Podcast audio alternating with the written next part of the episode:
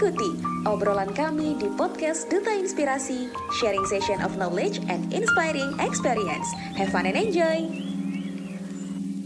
Dan baik-baik aja ya. Di mana pun kalian mendengarkan podcast ini, ingat selalu mematuhi protokol kesehatan dan selalu menjaga imun tubuh kalian ya agar selalu sehat. Oh ya sobat inspirasi, sebelum aku melanjutkan podcast hari ini, kalau kata pepatah, tak kenal maka tak sayang, tak sayang maka tak cinta. Maka izinkan aku memperkenalkan diri.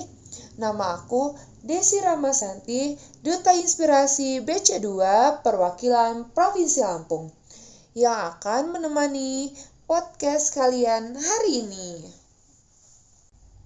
Nah, kali ini aku akan membahas gimana sih caranya membuat perubahan dalam diri kita. Pasti dari kalian pernah nih merasakan kok hidup aku gini-gini aja ya, nggak ada perubahannya, apalagi semakin berkembangnya zaman, semakin bertambahnya umur. Benar nggak sih sahabat inspirasi? Mulai dari tindakan nih, kalau kata Albert Einstein, orang yang mengharapkan hasil yang berbeda tetapi tindakannya selalu sama aja, itu sama aja insanity. Di mana satu tindakan yang kita lakukan sekarang itu yang akan merubah kita di masa yang akan datang loh sobat inspirasi.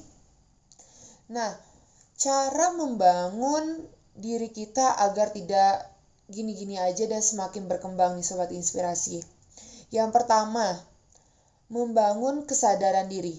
Di mana sebenarnya membangun kesadaran diri ini adalah hal yang paling dasar untuk mengembangkan kualitas diri kita. Dengan adanya kesadaran diri dan kita mengenalkan diri kita, mengenal lebih dalam diri kita, tahu nih apa kekurangan kita dan apa kelebihan kita. Kemudian kita lihat nih lingkungan di sekeliling kita apa yang harus kita rubah dan apa yang harus kita tambahin.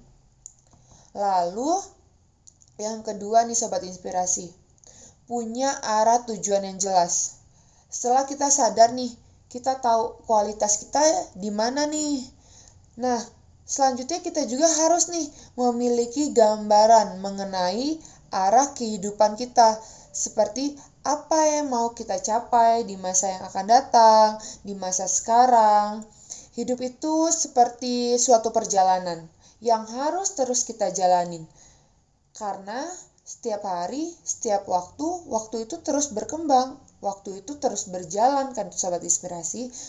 Maka dari itu kita harus nih memiliki tujuan yang ingin kita capai.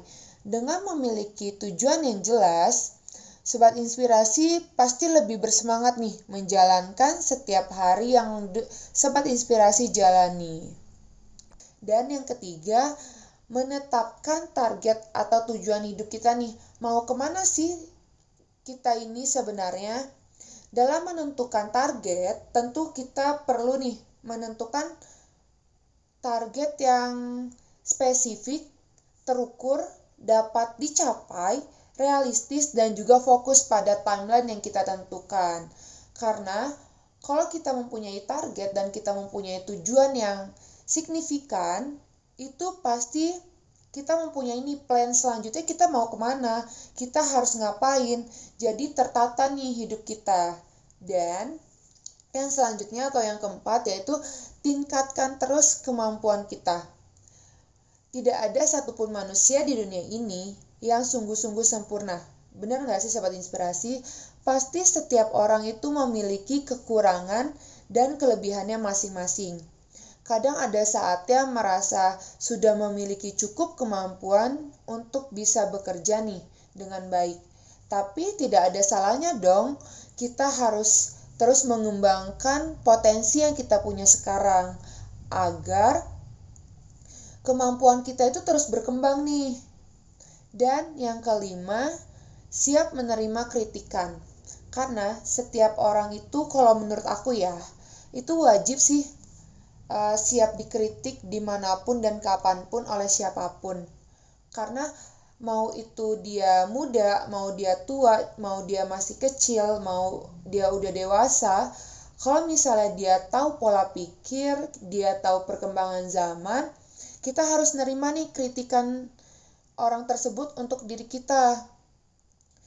Karena kalau misalnya kita yang istilahnya kita udah dewasa, terus yang mengkritik kita itu anak kecil kita harus mendengarkan karena pola pikir mereka sama pola pikir kita kan beda. Setiap orang itu harus menerima kritik yang dikasih oleh setiap orang. Itu sebagai bonus atau proses self development yang tengah kita usahakan sekarang nih.